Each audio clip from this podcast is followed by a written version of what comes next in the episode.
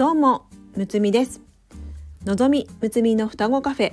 この番組は占い好きの双子がカフェでおしゃべりするように星読みや数秘術の話をゆるーくお届けする番組です。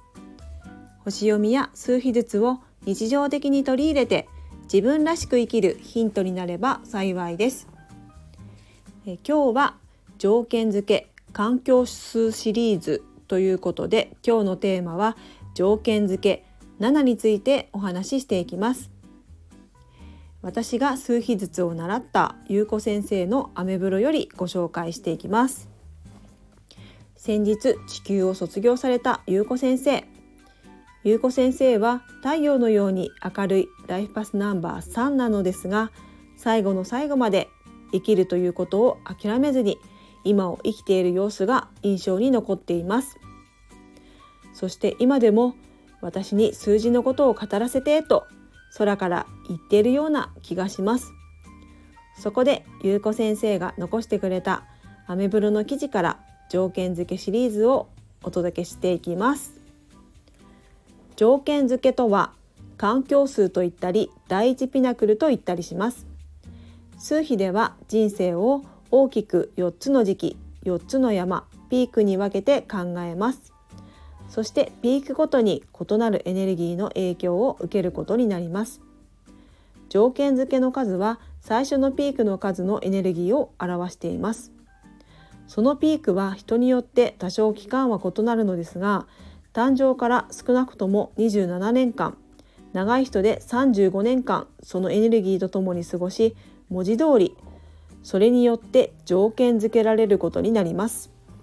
その影響力は圧倒的で無意識の深い層にまで及びますので私たちがそうした人と自己同一化しそれが自分だと思いがちになるのもある意味では無理のないことなのです。例えば自分自身を表すナンバーの性質と条件付けが全く異なる性質の数字だった場合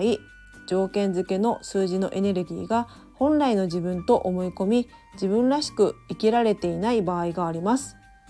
そうした誤解から解放され本来の姿に気づくことができれば真実のあなたが輝き出すでしょう。ということでまずは自分の条件付けを計算してみましょう。生年月日のうち月と日を1桁になるまで足していきます。例えば12月29日生まれの方は1たす2たす2たす9は14さらに1たす4は5ということでこの場合条件付けは5となります、えー、今日は条件付け7を、えー、お届けしていきます。では、えー、早速ここからはゆうこ先生のアメブロをご紹介していきます。条件付け7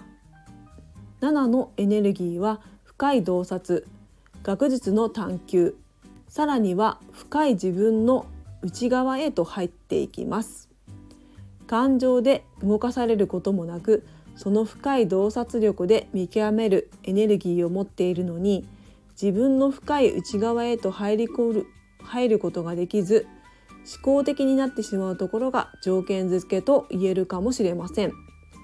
せっかくの洞察力があっても頭で考えすぎ自分の内側へ落とし込むことができなくなるばかりか慎重すぎてかえって行動に移すことができなくなります。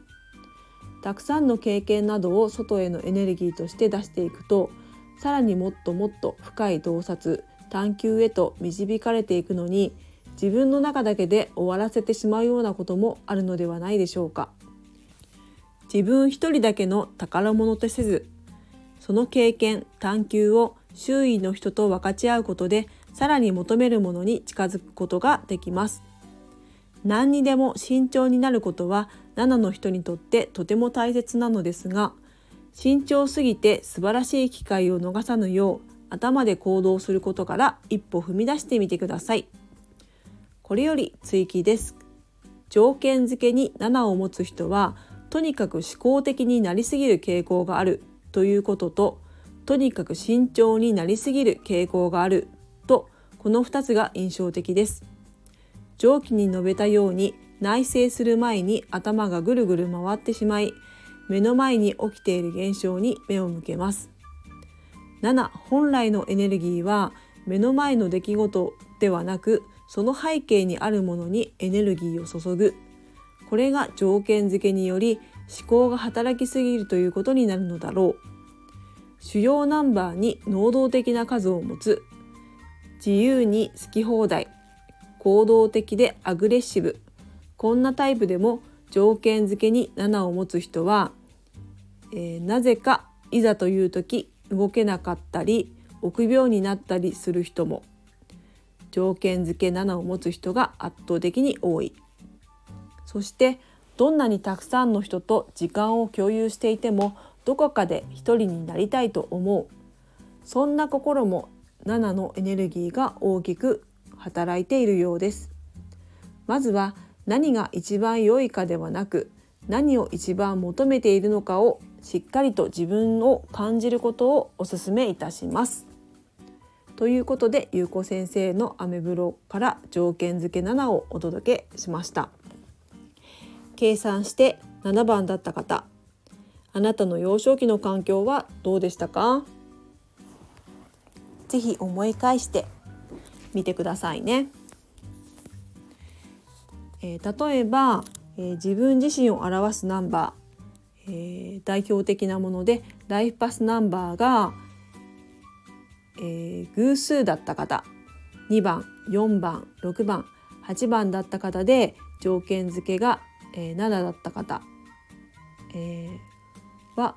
え条件付け7に引っ張られて本来の自分で、え生きられていますか？えー、この数字のエネルギーを照らし合わせて確認してみてくださいね。では今日はこの辺で。この番組ではレターを募集しております。数日ずつと星読みの観点から一言アドバイスさせていただきます。ぜひ何かヒントになればと思いますのでレターを送ってくださいね。お待ちしております。最後まで聞いてくださりありがとうございます。また次回双子カフェにも遊びに来てくださいね。